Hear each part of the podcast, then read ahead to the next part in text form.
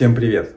Я Папа Кодер, и за свою карьеру в IT я разместил множество вакансий IT-специалистов, как начального уровня, так и продвинутых. Сегодня я хочу разобрать несколько вакансий начинающих фронтенд разработчиков для того, чтобы а, показать, какие могут быть подводные камни и показать, каким образом можно определить ненадежную компанию или странную компанию и непонятную вакансию. Почему именно фронтенд разработчики? Потому что большинство онлайн и офлайн курсов ежемесячно выпускают новых специалистов или новых учеников именно в этой специальности. И именно вакансии фронтенд, начинающих фронтенд разработчиков становятся наиболее популярными у начинающих специалистов. Это приводит к тому, что в этой специализации складывается рынок не кандидата, как в других областях, а рынок работодателя. Я буду использовать э, сайт HeadHunter, потому что я считаю, что это лучший сайт для поиска работы и для размещения вакансий. Искать буду в Москве по ключевым словам Junior Frontend. Не буду указывать требования удаленной работы, потому что в этом случае вакансий станет совсем мало. Сегодня 15 ноября 2021 года видео выйдет наверное, позже дней на 5. Но, тем не менее, дата мне нужна для того, чтобы показать реальное состояние дел, реальное состояние вакансий. Итак, запускаем поиск. Уф, 42 вакансии. Кажется, что много, но на самом деле это очень мало, потому что если у нас курсы все, которые существуют, выпускают примерно по тысяче специалистов в месяц, то это означает, что без учета старых у нас каждый месяц добавляется тысяча новых кандидатов, а вакансий больше не становится. Это приводит нас к тому, что конкурс на одну вакансию как минимум это 25 человек на место. Посмотрим же, что такое джуниор в представлении работодателей. Начнем с первой вакансии. Первая вакансия это Крок. А, вакансия компании Крок. Э, Крок это крупнейший и старейший системный интегратор, который продает комплексные IT-решения для крупного частного бизнеса и для государства. Посмотрим на описание вакансии. Сразу требования. Опыт 1-3 года. Это автоматически отсекает а, вчерашних выпускников а, онлайн и офлайн курсов. И это очень жалко, потому что вакансия выглядит достаточно интересно, и требования тоже интересные. А, немного смущает .NET на бэкэнде, потому что после этой работы, то это сузит вам количество вариантов. Или, возможно, расширит, потому что .NET Core, возможно, э, наконец разовьется, станет очень популярным, и наоборот, это будет плюсом. Это трудно сказать. Но в настоящий момент .NET это не очень популярная технология для бэкэнда. Сама по себе Крок это очень хорошая компания. У них есть как э, проектные работы, то есть э, предоставление персонала на площадку заказчиков, так и собственные исследования, достаточно серьезные. А, в области больших данных, в области роботизации бизнес-процессов. А, и там работать было бы интересно. И, возможно, стоит посмотреть на стажировки в этой компании. И на сайте Кроков в разделе «Карьера» достаточно много стажировок, как для IT, так и не для IT-специалистов. А учитывая, что в последнее время за стажировки стали платить, пусть немного, но все равно платят, это может стать очень хорошим началом для карьеры.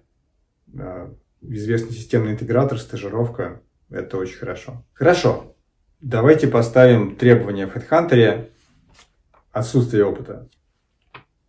Ставим, нажимаем поиск, а, всего 9 вакансий. Очень мало. Это говорит нам о том, что конкурс становится внезапно сразу больше 100 человек на место, если мы принимаем во внимание тысячу новых специалистов каждый месяц. Возможно, что единственный способ начать карьеру в IT – это все-таки программа стажировки. И, возможно, стоит снять отдельное видео про это. А сейчас давайте я рассмотрю две вакансии из тех, что нам попались э, как вакансии без опыта. Обычную, традиционную и странную. Традиционная. Junior фронтенд разработчик на Vue в компании Лига цифровой экономики. Очень громкое название. Но на самом деле это тоже системный интегратор. Не такой большой, как Крок, не такой старый, как Крок, но достаточно серьезный. И они в основном предоставляют своих, свой персонал на проекты заказчиков. Я не знаю, как, как именно устроена работа и процессы в этой компании. У меня были с ними встречи, но только как клиент. А, но компании, маленькие аутсорсеры, компании, которые занимаются аутсорсингом IT-специалистов, они обычно очень креативны в изобретении схем оплаты труда. Например, может быть маленький оклад и большая премия.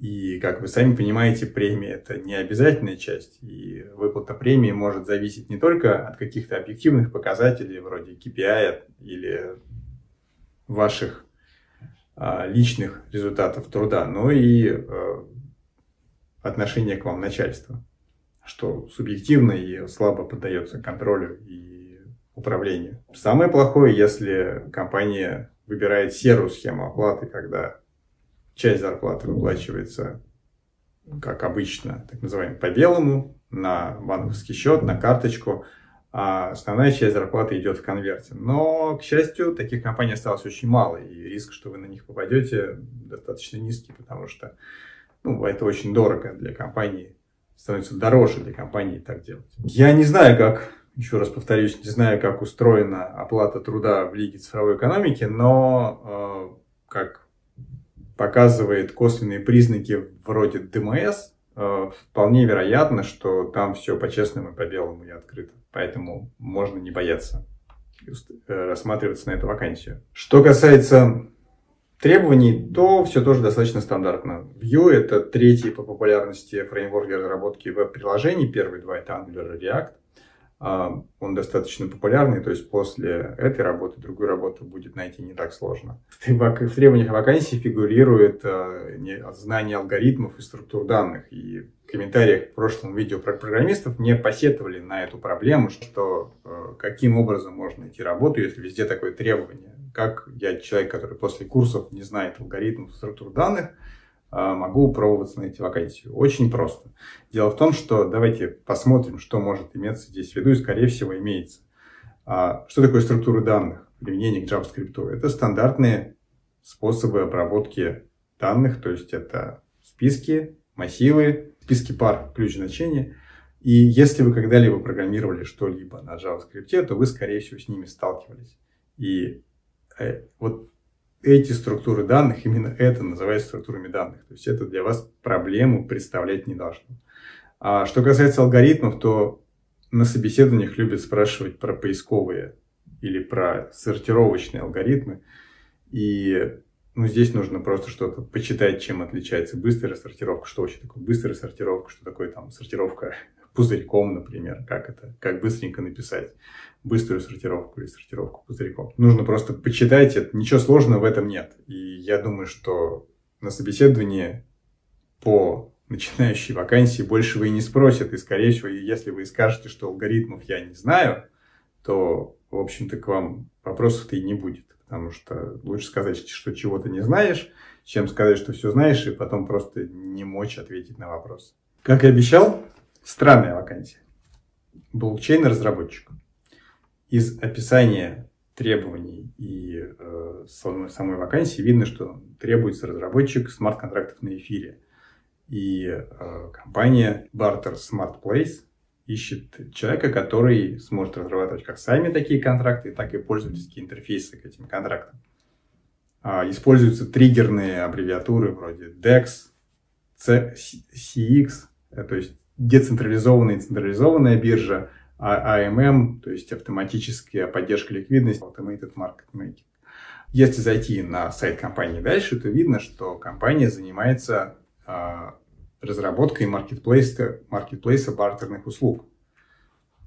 Идея состоит в том, что вы предоставляете свои услуги или товары на специальную площадку, где они могут обмениваться на похожие товары и услуги или совершенно другие, но с похожей стоимостью, а, с выплатой, доплатой части стоимости ваших услуг, если они перекрывают стоимость тех услуг, которые вы себе берете, а, при помощи а, внутренней монеты.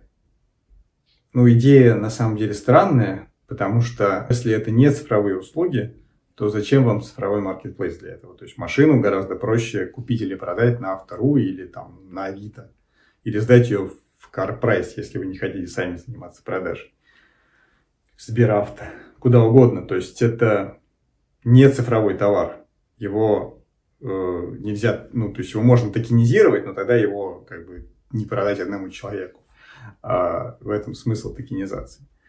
А, если это цифровой товар, то зачем тогда вам нужна биржа? Вам гораздо проще, вернее, этот маркетплейс по бартеру, вам гораздо проще продать напрямую, получить деньги за свою услугу, купить ту услугу, которую вам хочется, за ту стоимость, которая она стоит. Зачем вот вам нужны вот это бартерные услуги какие-то непонятные? А, это усложнение. То есть здесь а, проблема сервиса в том, что нету боли клиента, который он должен решить. То есть нету проблемы что-то купить или продать э, вместо того, чтобы поменяться. Как, есть, как раз есть проблема, что вам сложнее поменяться, чем купить или продать. Деньги гораздо более универсальный инструмент, чем бартерные услуги. Это первая проблема, которая, мне кажется, почему не стоит рассматривать эту вакансию. А вторая проблема – это выбор эфира в качестве базового блокчейна, базового, базовой технологии для реализации такого маркетплейса. Почему эфир – это проблема? Потому что эфир, по сути своей, это публичный блокчейн, и а, вся информация обо всех транзакциях, она доступна всем участникам этого блокчейна. Если же мы хотим как часть как этой информации скрыть, а в случае с бартерными услугами, скорее всего, это потребуется, и я думаю, что это одно из требований а, этой платформы обеспечение конфиденциальности транзакций, чтобы не видели там, за сколько я купил или продал ту или иную услугу, и вообще сам факт покупки той или иной услуги тоже необходимо скрывать. Здесь приходится поверх эфира городить какие-то костыли разной степени сложности. Э, эти проблемы на самом деле не новые, ее решают достаточно по-разному. А, например, Quorum – это тоже надстройка, тоже клон эфира, а, который сделал компания JP Morgan, американский банк. А, они делают дополнительный менеджер транзакций, который управляет конфиденциальными транзакциями для того, чтобы они не раскрывались в общий блокчейн. А, допустим, в нашей отечественной реализации MasterChain, который тоже построен поверх эфира, используется специальный сервис обмена конфиденциальными сообщениями, которые проходят э, вне блокчейна, а блокчейн попадает только их хэши для того, чтобы можно было потом разрешить какие-то диспуты, споры и так далее. Зачем это делать? Если есть уже э, готовые блокчейны, которые уже спроектированы именно так, чтобы обеспечивать конфиденциальность, не публичные блокчейны. Например, тот же самый Hyperledger Fabric, на сайте которого, кстати, опубликована э, презентация вот этого проекта. То есть не на сайте, в общем-то, э, Hyperledger Fabric, а на сайте проекта Hyperledger, который, в общем-то, входит в Fabric. Э, не очень понятно выбор эфира. Э, окей. Э, допустим, они правы, я не прав, но я думаю, что эта вакансия, судя по описанию того, как они трудоустраивают, то есть там любые вообще на ваш плюс, какие хотите методы трудоустройства, и э, ИП, и договор ГПХ, и самозанятые, что хотите, только нету нормального устройства в штат. Э, я думаю, что если вы хотите попробовать что-то такое экзотическое, интересное на переднем крае технологий, науки, компьютерной науки и так далее, то, возможно, э, да, тем более, если вы молодой человек, у вас нет семьи, которую надо обеспечивать, у вас есть тул в виде родителей, э, да, конечно, такое можно пробовать. Но если вы уже взрослый, возрастной, и вам нужно как бы обеспечивать семью, где-то брать деньги каждый месяц, то, наверное, это все-таки не та вакансия, которая вам подойдет. Но сама вообще вакансия интересная, но не для всех. Подведем итоги. А, несмотря на обещание курсов, что вы сразу после их окончания найдете работу программистом, разработчиком, неважно кем. А наше маленькое исследование показало, что найти работу начинающему программисту без опыта практически нереально. Как это можно сделать, если конкурс около 100 человек на место? Вряд ли у курсов есть какой-то доступ к закрытой базе вакансий, который нет на HeadHunter. Таким образом, получается, что единственный возможный способ найти работу для разработчика – это участие в программах стажировок. А, многие крупные банки, крупные компании, например, Крок, а, крупные компании, там, производители, тот же самый Газпром, Газпром нефть, Газпром банк, они проводят регулярно программы стажировки. Заходите на карьерные э, разделы сайтов этих компаний, смотрите, какие есть стажировки, пробуйтесь. А, тем более, что за стажировки сейчас стали платить Это здорово, когда я начинал, за стажировки не платили. А, поэтому пробуйте стажировки, и все у вас получится. С вами был Папа Кодер. Пока.